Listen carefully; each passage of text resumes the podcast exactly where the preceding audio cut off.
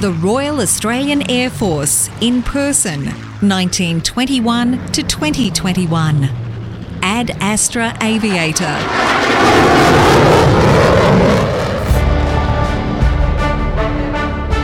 This is a series of podcasts recounting the personal stories of veterans and their families. The narrator is Gareth McRae, OAM. Introducing Air Commodore retired Kevin Henderson, Master Defence Studies. Learning to fly on tiger moths and chipmunks at Newcastle Aero Club while he was still at school, Kev had his pilot's license 12 months before he was legally able to drive a car. Kev completed the RAAF pilot's course in 1962, after which he gained experience on the Dakota transport aircraft. Kev was a 22 year old flying officer when he flew into Vung Tau, South Vietnam, in a Caribou short-field transport aircraft as part of the original RAAF Transport Flight Vietnam. This tour was eye opening and challenging, and he returned to Richmond in 1965 and changed a much more mature person than when he left the previous year. After Vietnam, Kev flew two ferry flights of Caribou across the Pacific. Earlier ferries had been across the Atlantic. In late 1965, he flew in Papua New Guinea, establishing caribou operations there. A posting to 37 Squadron followed, flying the new C 130E Hercules until 1970. He spent a lot of his time on freight shuttles and medevac flights between Vung Tau and Richmond. In 1970, saw Kev on posting with the United States Air Force at Pope Air Force Base in North Carolina, flying the Hercules C 130 130E tactically. He later used that experience when he became commanding officer of 36 Squadron in 1979 to introduce the new C 130H. Kev spent two years with the Army's Headquarters 1 Division at the Enoggera in the mid 1970s as the Army's first Divisional Air Liaison Officer. Kev also spent three years in the Australian Embassy in Jakarta in the mid 1980s as air attache. His long and broad career saw him retire in 1992 as one of the RAAF's most experienced tactical air transport operators with wide experience. Well, Kevin, nice to have your company and thank you for being part of this wonderful series of podcasts. That's fine, Gareth, and good morning. Now, you actually got your pilot's license before you got your car license. How did that happen? Sure. I bear in mind this is in the 1950s, so it's not that long after the Second World War. But the Second World War doesn't mean anything to me. My father wasn't. Uh, he was uh, still working at the BHP during the war. Uh, I used to, yeah, when I was a, a, kid at primary school, used to put together scrapbooks and that sort of thing of, of aircraft. I used to think that I had virtually every aircraft in the world in the scrapbook. That's the earliest memory I've got of uh, of interest in flying flying, nothing else. At the weekend, my brother and I used to, this is in Newcastle, by the way, my brother and I used to play badminton at the local uh, showground. And on the way home, used to ride past the local aero club, which was the aero club and the airfield is where the Knights Stadium is now. And I used to watch the aircraft uh, coming in on the Saturday evenings with papers from uh, uh, Sydney, uh, the Sundays, you know, the Sunday edition on Saturday afternoon. Then I went to high school and joined the Air Training Corps. And I guess that's really where most of my interest in the Air Force came from. I was in it for most of my time at high school. I, I was at high school for six years, not five. I did two leaving certificates, and I'll tell you why in a minute. So the Air Training Corps got went for rides on aircraft and that sort of thing. I and I ended up getting a flying scholarship, and the flying scholarship got me into the Aero Club. I was flying Tiger Moths and ended up getting my pilot's license when I was just after my 17th birthday. So, really, 12 months before I could drive a car. That's where I started flying. uh, so, when I joined the Air Force, I had uh, about 120 hours flying. The flying instructors that I, I flew with were ex World War II instructors. When they knew I wanted to join the Air Force, they virtually started me through a, a pilot training course. So I do aerobatics, instrument flying, night flying, formation flying, all that sort of thing. One interesting aspect, I guess, uh, Newcastle in the 50s, television had just started and uh, antennas on houses were very, very tall, probably 15 feet, something like that. So we had to dodge uh, antennas coming into land in Newcastle, and we couldn't do night flying there for, for obvious reasons. And we had to uh, go up to Rutherford, just, just near Maitland, take aircraft up there. So I'd uh, ride my bike from school, hop in an aircraft, fly it up to Rutherford. We do our night flying up there, sleep under the wing, and next morning fly it back down to the Aero Club hop on my bike and go to school. My parents. That's amazing. That's amazing. uh, just out of interest, did you keep the scrapbook that you were creating? Uh, I don't know what happened to it. Like most people, I, I left home at uh, when I joined the Air Force at 18. I had lots of things at home, yeah. Uh, which I guess got thrown away. And I would like to have. I read uh, in 1960 at RAAF College, you didn't quite succeed there. What happened? Tell us about that. Well, I thought in those days that the only way to, to fly, uh, to learn to fly in the Air Force, was to go through RAAF College. And that was why I did two leaving certificates. The first leaving certificate, I got a bare pass. Bear in mind, I was flying most of the time and uh, didn't do a, a, lot of study. And I got a bare four, an A and three Bs, I think I got. That was a, a bare pass. I needed an extra two subjects to join RAAF College. So I went back to high school, went back and repeated fifth year. You got the two subjects, got six, uh, six passes. Joined RAAF College, number 13 course in January 1960. I suppose if I'd been at university, I probably, uh, with a lot of difficulty, I probably would have passed. But Air Force College, much the same as Army and, and Navy, uh, you had to do a lot of things other than uh, other than the bare academics, all sorts of things. Although having to do all those other things meant I couldn't spend a lot of time studying, and I didn't pass. And at the end of end of that year, I had all sorts of recommendations from uh, the people, staff there, uh, my parents, friends, all sorts of people uh, were saying that uh, you should go back and repeat first year and go on. I knew I wouldn't pass. If I'd gone back, I probably would have passed first year, but the same thing would have happened in uh, second year. In second year. So, against all the advice that I was given, virtually everyone, I don't remember anyone that uh, recommended that I go to BFTS. And I obviously knew about the basic flying training school then. They were just on the other side of the Oval from RAAF College. I packed up my things, walked over the, the Oval, and joined 41 course. One other thing before I get off that, uh, people said, oh, you, you'll lose out on promotion. Everyone on your course will do better than you, etc., etc. That didn't happen. I was at least equal in most cases ahead of my contemporaries from the college. I stayed with them right up to uh, right up to group captain, so it didn't affect me at yeah. all. Just explain to me the, the process. You've actually joined the Royal Australian Air Force before you went into RAAF College. Is that what happened? No, no, no, no. By joining RAAF College, that was joining the, that. Yeah, I joined the Air Force as a member of uh, Number Thirteen course RAAF College in January 1960. So when that course you decided to move to another area, you were still a member of the Royal Australian Air Force. Yes. Okay. So all right, we're doing pilot training now. Uh, what kinds of things did that involve? What sorts of planes were you involved with? The Air Force then were using Winjeels as their basic uh, training, uh, the piston engine training aircraft, and that was at Point Cook. I didn't have much trouble with that, bearing in mind I had the experience. You know, instrument flying was nothing new, night flying was nothing new, etc. I was comfortable in the air, so I I did quite well on the basic flying course on the Winjeels at Point Cook. Uh, that was in 1961, and in about November, I think, we went across to Pearce to do our advanced training. That's on Vampires, the Vampire 35, and things weren't as good for me then. I, I was never meant to be a fighter pilot.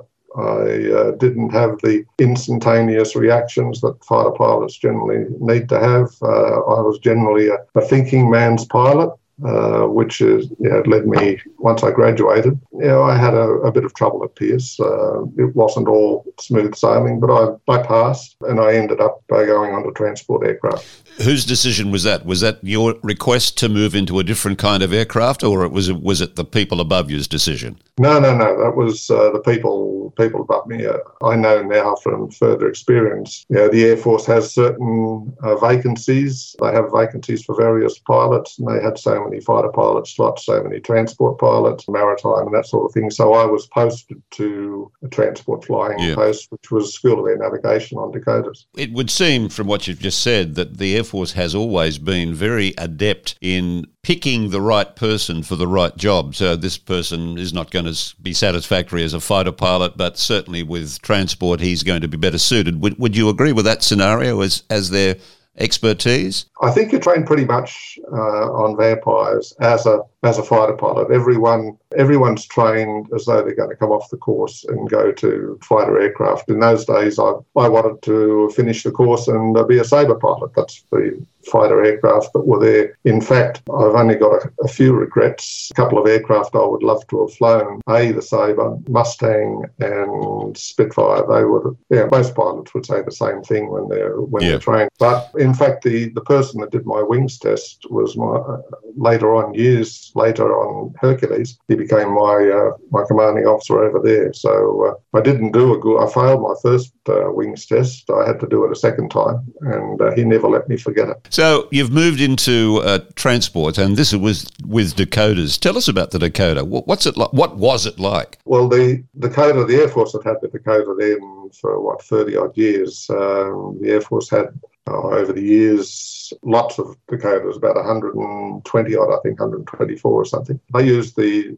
Dakota as the short short range transport aircraft. In fact, they didn't have any long range transport aircraft then. It was their transport aircraft, and that sort of carried over from the Second World War. It was a basic transport aircraft from the Second World War. It could do carry things, it could drop paratroops, uh, supply drop. wasn't easy. Uh, the paratroop and supply drop was all done out the side door. It had a mm. fairly large door instead of the, the door that the, the Dakota was the was the military version of the DC-3. DC-3. As a little boy, I can remember I, we lived in Sydney, and my some relatives lived in Brisbane, and my very first trip was on a DC-3 flying from Sydney to Brisbane, and I can still remember the air hostess coming up and down the the uh, the corridor, giving all the children lollies so their ears wouldn't pop when it went up. I can still remember it. It's, it was a marvelous plane to be actually in, as I recall. It was the basic aircraft for the basic transport aircraft for the Air Force. I went on to Dakotas at School of Air Navigation, and they were a flying classroom for navigators, two nav cadets plus an instructor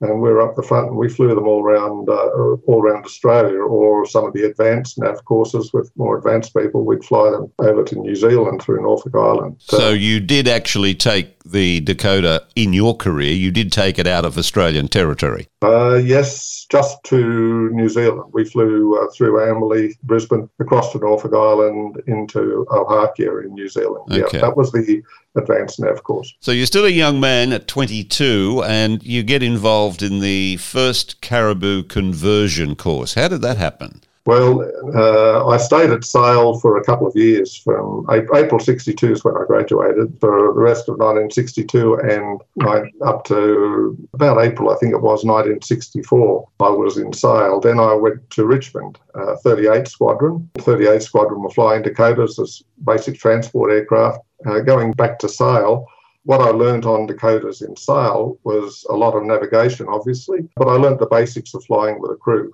You know, we had the basic transport aircraft then was two pilots, a navigator, a signaller. We didn't have uh, a loadmaster then at uh, at Sale. So I went to Richmond. I had to learn then about supply dropping, dropping paratroopers, that sort of thing out of Dakotas, this is, and learning to look after yourself. Uh, taking an aircraft away, uh, you know, would fly maybe up to Darwin to support a fighter exercise that up there we'd fly an aircraft up there and you'd operate by yourself and look after yourself for a couple of weeks. We learned individual operations. That was April 1962. Now, at that particular time, the Air Force had decided they needed uh, something bigger than a Dakota. They'd got the C-130A Hercules back in the about 1958. Uh, they wanted something better than the Dakota to generally to support the army, short range transport. Mm-hmm. Uh, army didn't like the Dakota. As I said before, it was difficult getting things in through the side door. Paratroopers uh, dropped out the side. They didn't particularly like it, but they did. They wanted something better than that, and the army supported the Air Force's acquisition of the Caribou. The Air Force ordered 18 Caribou in, I think it was May 1963. So when I went to 38 Squadron, they were in the process of acquiring, of changing aircraft virtually. Uh, a couple of crews were over in Canada, uh, bringing the first Caribou home. The first Caribou arrived in Richmond in April 1962, not long after uh, I arrived there. And they started converting pilots and ground crew onto the new aircraft. Pilots uh, learned to fly them, ground crew had to learn the new aircraft. Now, the Caribou wasn't that much different to a Dakota as far as performance and load carrying, and that sort of thing. So I had, you know, a thousand hours, over a thousand hours on Dakotas. So I didn't really have a problem with the performance of the Caribou. What pilots had to come to grips with was, yeah, it had nose wheel steering, reverse thrust, uh, Uh, and the short takeoff and landing capability. Anyway, I did my first ride in the Caribou, the first flight on the 9th of June 1964.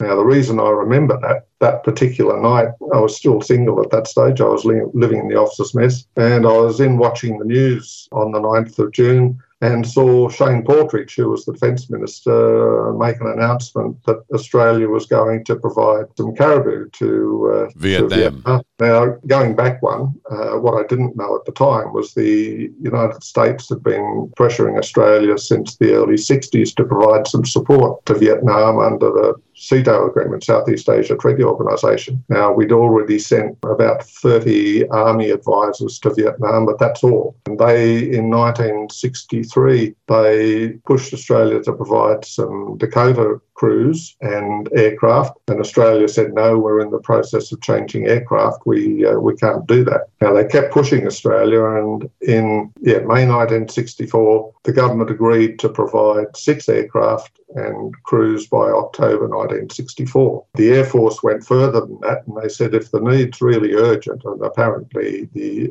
Americans have been pushing fairly hard, we'll provide three aircraft as soon as possible, and the other three aircraft by October. Now, that's what led to the announcement uh, on the 9th of June by the Defence Minister that we'd send uh, three aircraft and crews. Now, that was news to us. As that happens in June. Uh, on the 8th of August, 1964, you arrived in Vung Tau. Is that correct? Going back a step, I said I did my first flight in uh, 9th of June. We left on the 19th, 33 of us, the original members of RAAF Transport Flight Vietnam, left Mascot on the 19th and 20th of July. Now, I'd only had myself and the other person that was on the first conversion course, we had 35 hours on type. That included a 45 minute conversion to uh, paratrooping and a 30 minute conversion to supply dropping. and we went as captains, uh, three crews and some ground staff, up to Butterworth to form RAAF Transport Flight. And that was formed on the 20th of July got our aircraft coming from Canada. We intercepted them coming in from Canada on the ferry, uh, on their ferry flight.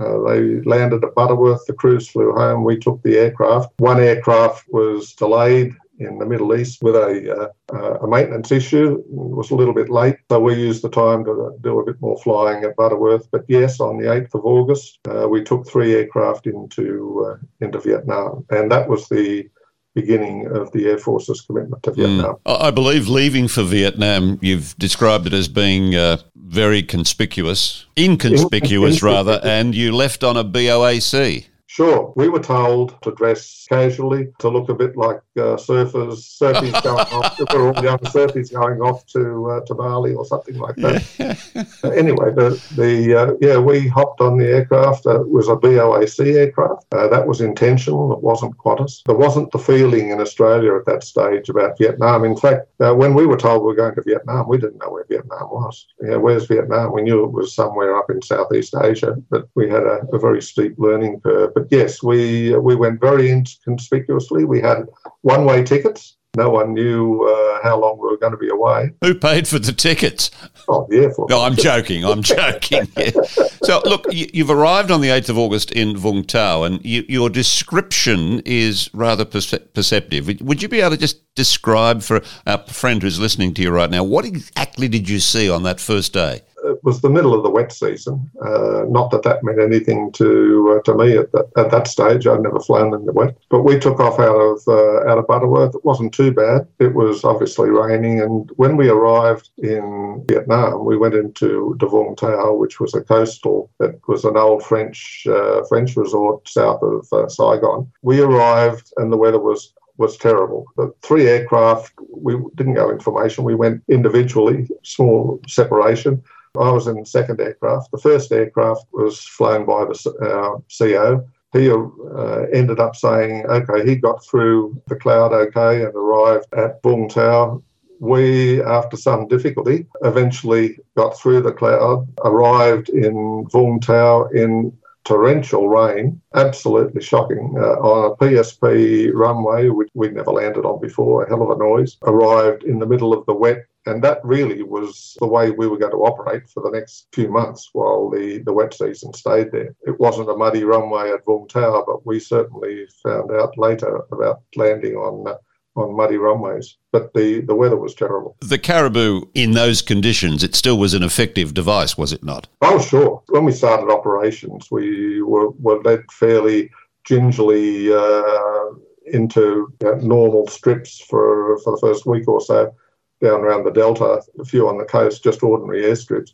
But very soon we were tasked to fly into some some very primitive strips, which the Caribou eventually became very famous for. It was learning on the job. No one uh, knew how to fly the aircraft, short takeoff and landing. We developed our own tactics of flying high over the uh, over the, the airstrip and spiraling down uh, to land. But you're right, some of the strips we had to go into, uh, they were all uh, mud strips, and in the wet, mud became flowing mud. And eventually, we the way we decided whether we were going to land, we'd get uh, we'd talk to the people on the ground and say, okay, drive a jeep up the the strip, turn around, and if they didn't lose control and slide off the strip, we'd land. But the Caribou, with its soft, low pressure tyres were and reverse thrust, they were the perfect aircraft for that. And Australia's operation of Caribous in Vietnam were probably exactly what the Caribou was uh, was designed for. The Americans didn't use it that way. They generally flew straight,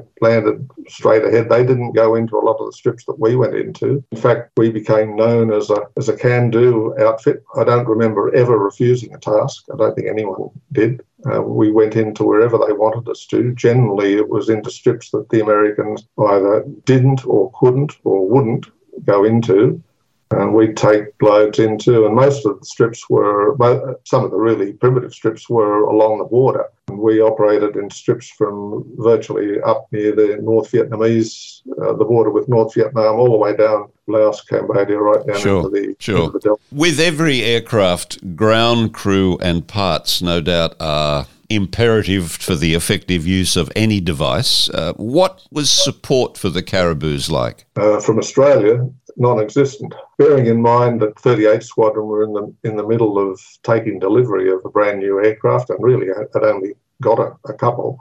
The, the support package for anything like that, and I learned later on, on Hercs uh, when we took delivery of the support package is the last one of the last things that arrives from the factory. 38 Squadron didn't have the, the spares, so Australia really couldn't support us very much. When we arrived in uh, Vietnam, a C 130 had been there, an Australian C 130 had delivered what little support we were going to get We had a cherry picker, which the Americans didn't have, and they thought that was magnificent, being able to use a, you know what I'm talking about, with Yep. a cherry picker. Yes. Um, a crane that could really allow people right up to the top of the tail. They had that and uh, a light generator, self-generator light package, and not much more, not not too many spares. The reason we went to Vung Tau, uh, the decision was taken to go into Vung Tau because that's where the U.S. Army's caribous were based. They were based there. It was a large army unit. The government had arranged with the Americans that they would provide the spares support for us. In other words, if we needed spares,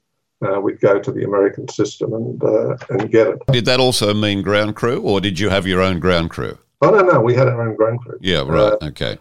The 33 people are part of the first package that arrived. Yeah, 33 people were, what, seven pilots, and the rest were all, other than administrative officer, the rest were all maintenance people. So, no, we had our own ground crew, and we developed, operating in Vietnam, the, the air crew and ground crew developed a rapport. It was almost, I wouldn't say unknown, but uh, it wasn't usual within the Air Force. We became very close, ground crew and air crew. We had to be because flying days were long. We'd take off out of Vung before dawn. We'd go up to Saigon, uh, get our initial loads, go out, and we'd arrive back at Vung after dark. Then the, the maintenance people would take over, take the aircraft, and they'd have to turn them around and get them ready to fly the next morning. Uh, in the whole time we were there, we were providing, of the six aircraft, we'd provide five aircraft online. That's a uh, and that allowed us to fly extraordinary number numbers of hours. The sorts of hours that we'd uh, we'd fly, the unit was tasked or was expected to fly a certain number of flying hours. In fact, we ended up flying about something like 500 hours a, a month. Each pilot would fly in the order of 100, 110 hours a month, and that's four or five times what you'd expect to fly in Australia.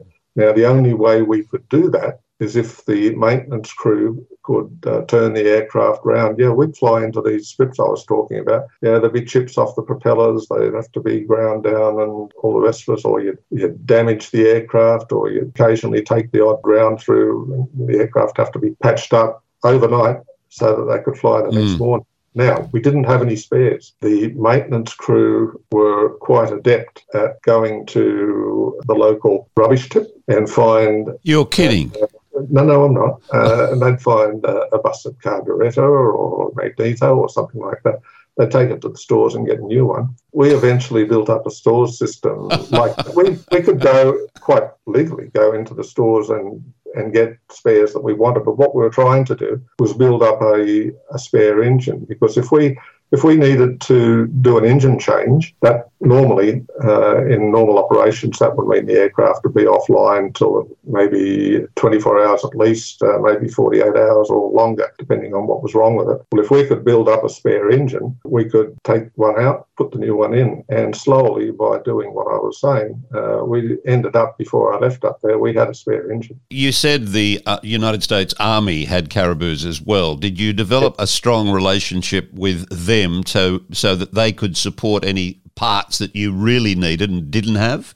Yeah, I've been asked that a lot. I don't remember interacting very much with US Army aircrew. I guess that's because we were never there. We were out flying. We were tasked by the Air Force, even though we were supporting special forces and that sort of thing. And we operated quite differently to the uh, US Army. The only reason we were at Vung Tau was because of the support that the, the government arranged with the US government. By the way, the base commander was very, very supportive of us. Uh, he and our and commanding officer Chris Sugden, they got on very, very well. And uh, when the odd problem uh, would occur, they would get it sorted out very quickly. Mm. He was very, very supportive of providing spares for us. I've been told that the living conditions were what's the best way to describe it? Yuck. Very, very primitive. This will give the wrong impression, but I'll say it anyway. The officers went into uh, what was called the Pacific Hotel. It was an old French hotel. It was very, very primitive. It was rat infested. The food was virtually uh, inedible. So we ended up uh, very early in the piece while we were staying there. We ate on the job. We were up at Saigon, that sort of thing. But we were fine. Uh, we could put up with that, the officers, if we uh, if we had to. We knew we could uh, live that way.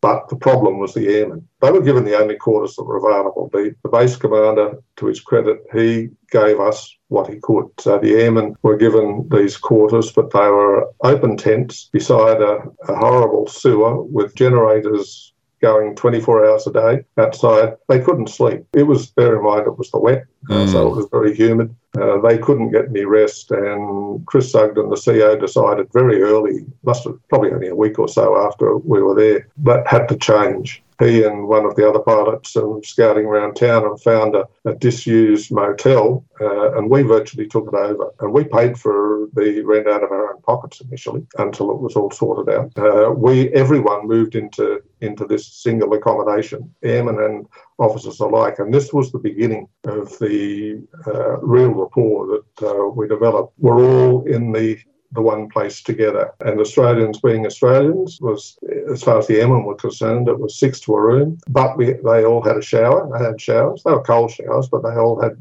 had uh, showers. And Australians being Australians, we reserved a room for uh, a fridge and the obligatory beers in the in the fridge. And every Saturday evening, we all got together. That was the end of the working week, really, six days, Saturday night we'd have a, a bash and we solved all the uh, all the unit's problems over a, a, couple of beers. Yeah, but that's the way, isn't it? You solve all the problems of the, of the world over a couple of beers on a Saturday night.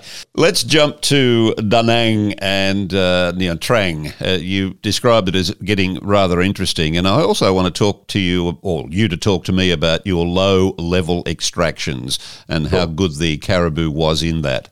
I said that you know, we were fed fairly easily into operations, but very quickly after a, a, a week or so, we were operating into uh, short strips. And the Americans tasked us very quickly I can't remember, but it would have been within the first month to provide an aircraft on detachment to Nha Trang and another aircraft on detachment to Da Nang. Now, Nha Trang was about along the coast anyway, between Vung Tau and, and Da Nang. Da Nang obviously was not that far from the you know, half an hour from the North Vietnamese border. Now, Vietnam was divided up into four military corps areas. One corps, or I Corps as it was generally known, was the area virtually in the, the northern part uh, from the North Vietnamese border, not that far south of Da Nang. Two Corps was generally the highlands, and three and four Corps were the, were the delta. The aircraft at Nha Trang would generally support the special forces camps round the border, but uh, sometimes a little bit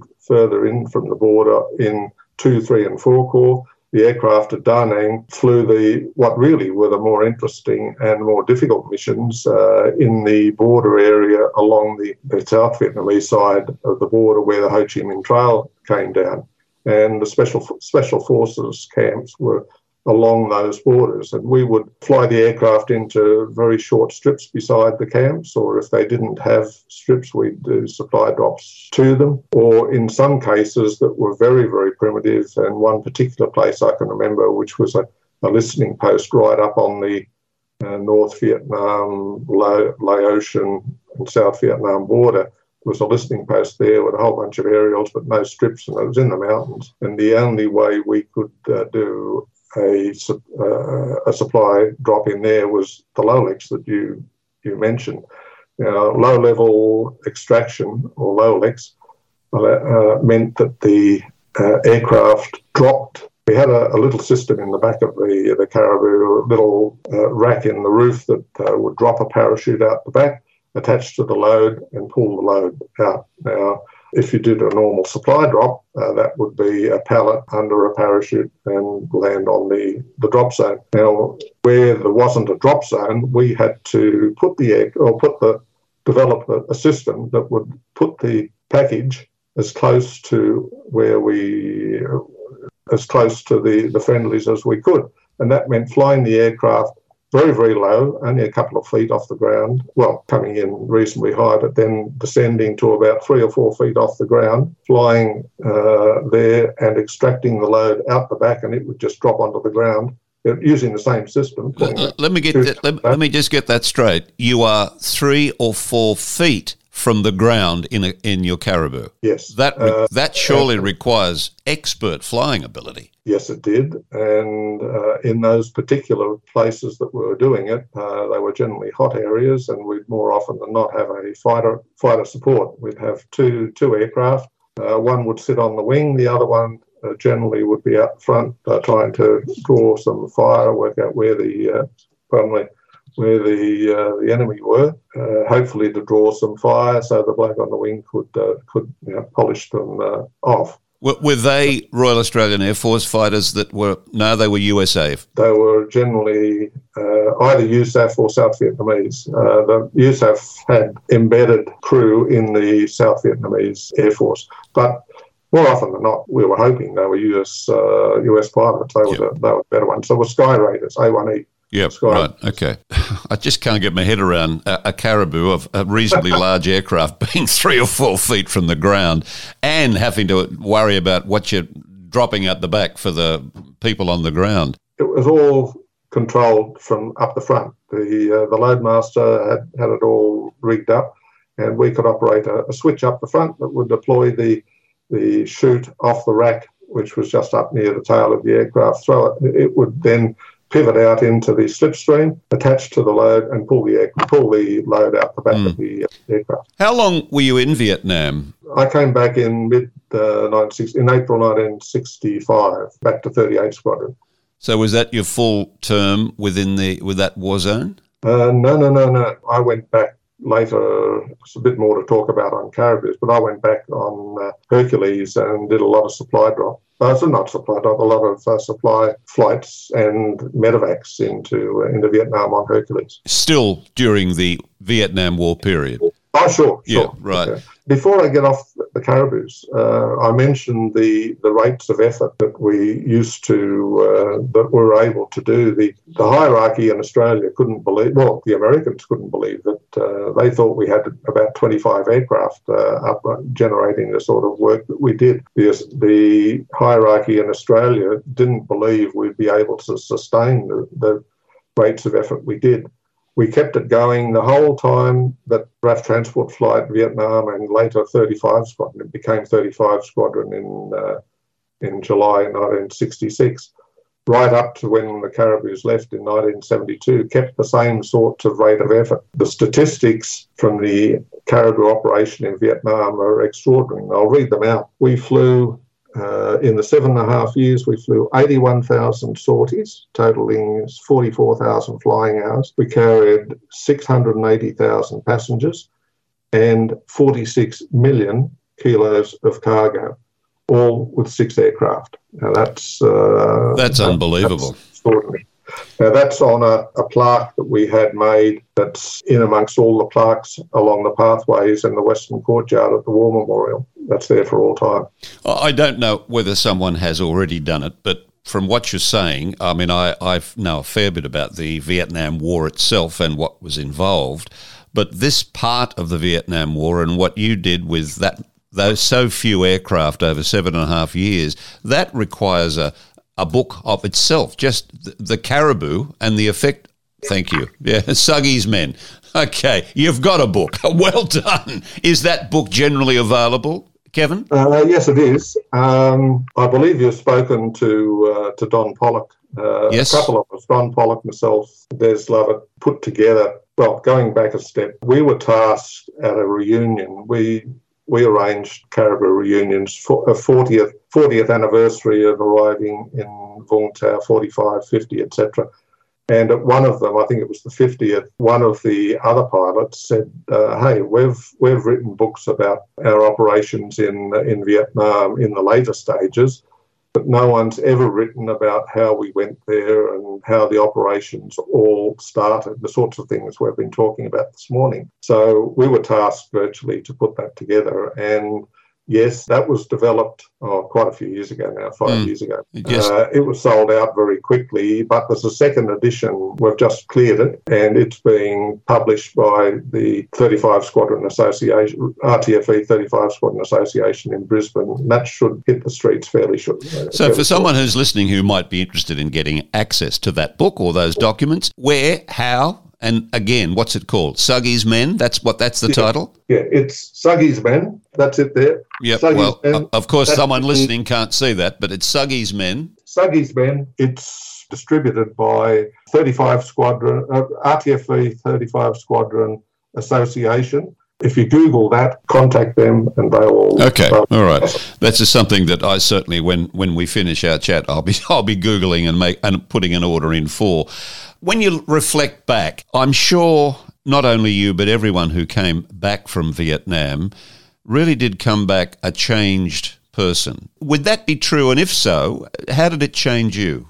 Yes, it did. I was a lot more mature, I think, when I came back. Uh, I grew up grew up in, in nine months. I was a, going right back to, uh, to even school, I was a reasonably tentative sort of person, uh, shy, I suppose, that sort of thing, which made learning to fly a bit more difficult. It took me ages to go solo in the, uh, in the Tiger Moth, and that sort of flowed through, and it was slow development on the Dakota. I was still reasonably tentative but that changed in Vietnam. We all grew up very quickly and we became quite mature and you mentioned it before, and I'll say it, quite expert at flying the, the Caribous. We, we became quite professional pilots. For me, that uh, allowed me to go on to my later flying career as quite a confident transport pilot, and that flowed on to operations in the uh, C-130E and later on in the H model uh, when I was CO. You became CO of 36 Squadron. Is that what you're talking about? Yeah. Can we go back on the yep. Caribous for a minute before yep, we finish? Yep, sure. Uh, bearing in mind, we were still very early in the the stage of introducing the Caribou into the Royal Australian Air Force. I came home and uh, we'd only had the Caribou in the Air Force for, for 12 months. First of all, the uh, we had to get six more aircraft to replace the aircraft that were in Vietnam. So we had to bring six more aircraft home from Canada from the factory, and we flew those aircraft. I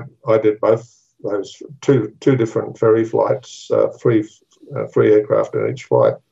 Uh, I did both those. We did those across the Pacific, whereas the earlier ferry flights came out through Europe, North Africa, that sort of way. Flying the Caribou across the Pacific, that was interesting. I know how, even though it was, wasn't the same aircraft, I know how Smithy felt because the Caribou's a short range aircraft, uh, no autopilot, hand flying it for the long flights across the Pacific. In fact, in my logbook, I've got the longest time, longest leg in my logbook is a Caribou leg from Honolulu to Canton Island of about four, over 14 and a half hours pilots couldn't get out of we could get out of our seats we couldn't go anywhere because to get those ranges we had long long range tanks big rubberized tanks that, that filled the cargo compartment that provided the extra range but meant we couldn't get out of our seats and walk down the back of the aircraft uh, anything like that so we had to sort of hand fly them that was an interesting exercise bringing them home from toronto down through San Francisco, Honolulu, Canton Island, down to mm. uh, down to Australia. But after that, we uh, started to operate in PNG. Now, we'd been flying, 38 Squadron have been flying in PNG and on Dakotas, and myself included, before Caribou Ops. So PNG itself wasn't um, wasn't new to us. However, the Caribou provided the capability to the PNG Defence Force, or us supporting the PNG Defence Force, to go into a lot of strips that the Dakota couldn't go into. And we, 38 Squadron, provided a detachment into Port Moresby towards the end of 1965, early 66.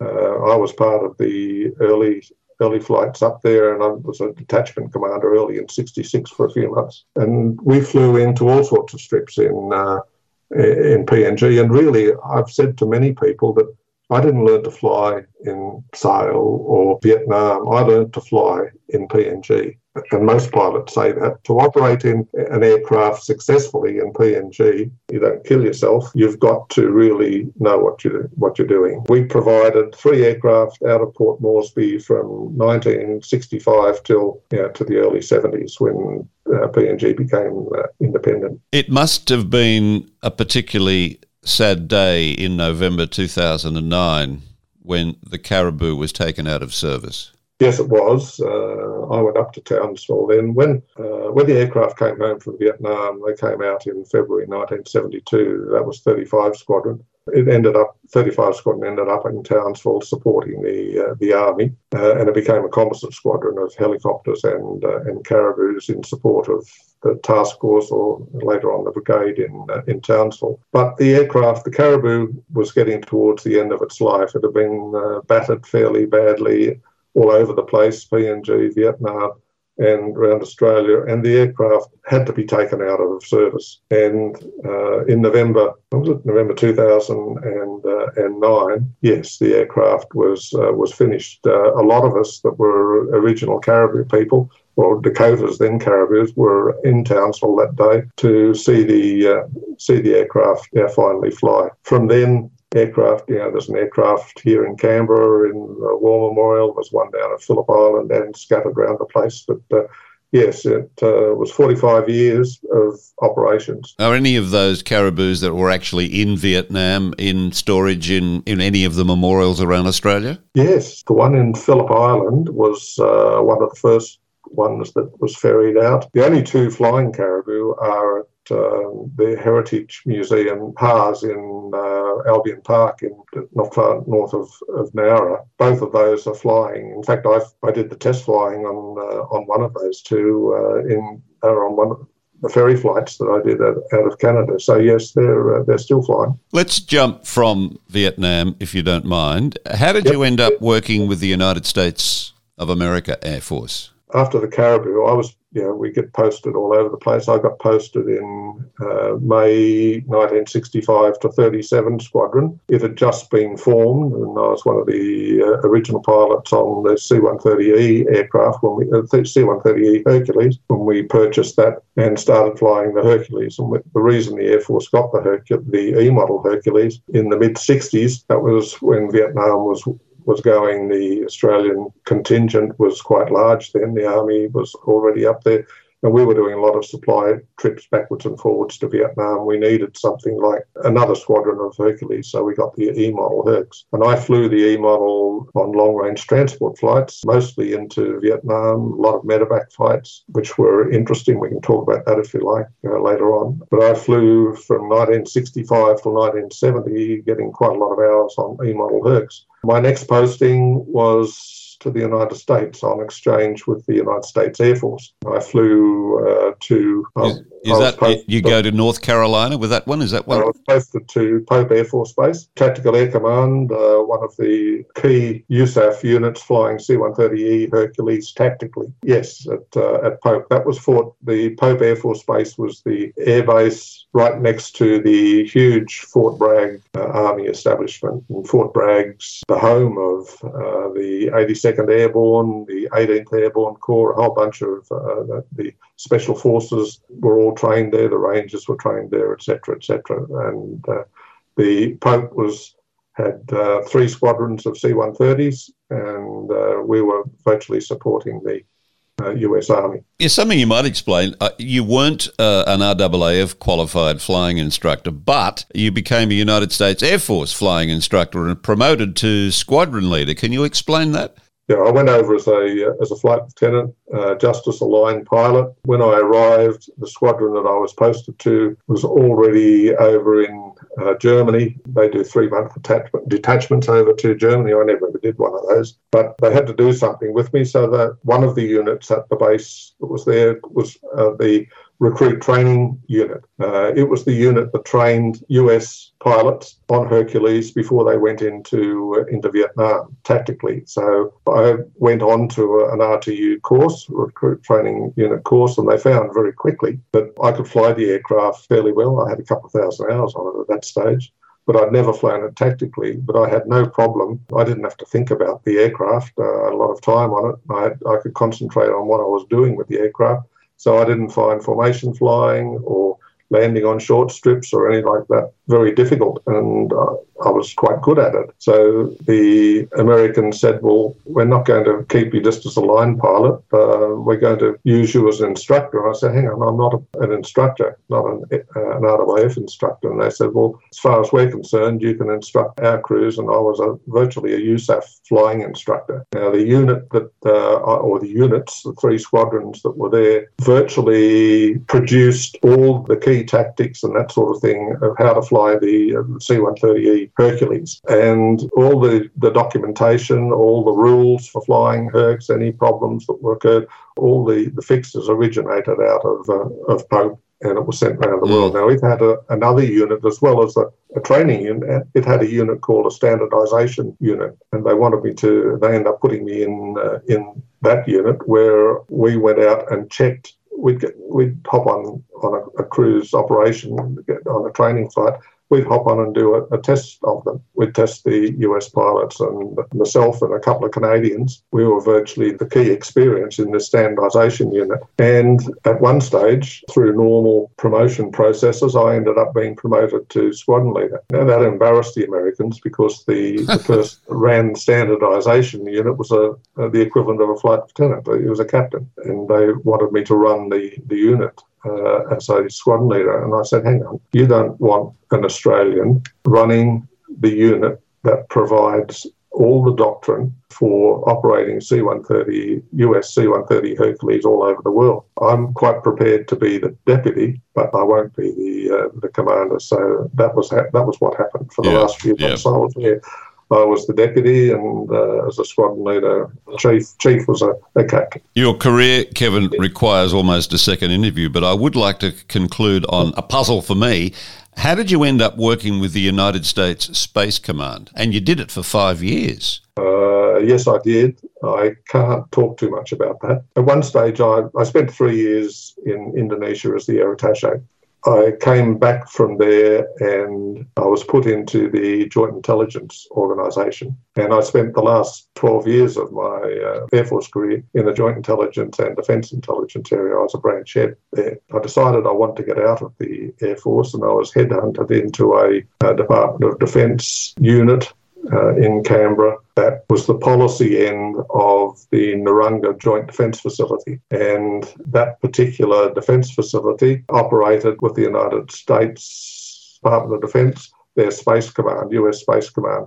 And I did a lot of work with US Space Command, the policy end of it, uh, working uh, virtually interfacing between Australia and then between the US and Nurrungar, the Nurrungar Joint Defence Facility just out of Woomera. So, last question then. Are you very pleased that the Australian Air Force is now looking at uh, starting its own space unit within Australian territory? Very much so. The Australian Defence Organisation has got quite a lot of expertise that we can't talk about in the space area. And yes, Australian scientists have for a long time wanted to work doing the sorts of things that they've just done, launching rockets out of Northern Australia and getting involved in. You know, Australia is involved. People don't know a lot about it, but involved scientifically with some of the satellites that fly around the place. Yes, I am. Air Commodore retired Kevin Henderson, you have a fascinating career and you've made a wonderful contribution to the Royal Australian Air Force. And I'm in particular awe of your experiences with the Caribou and what you did and what the Australians did over seven and a half years in terms of rate of effort. So you should feel very proud of that and be congratulated as being a, a great asset to the Royal Australian Air Force. And I appreciate your time today, sir. Thank you, Gareth. It was a pleasure. Globally, the RAAF has between 500 and 700 people on operations every day, contributing to coalition operations, peacekeeping, and humanitarian and disaster relief. The RAAF takes pride in its service. It has a history of endeavour and sacrifice, which has won it a place in the hearts of all Australians and a position of respect among the armed services of all Australia's allies. The RAAF will never tarnish its record. It carries on in the proud tradition of Per Ardua ad Astra.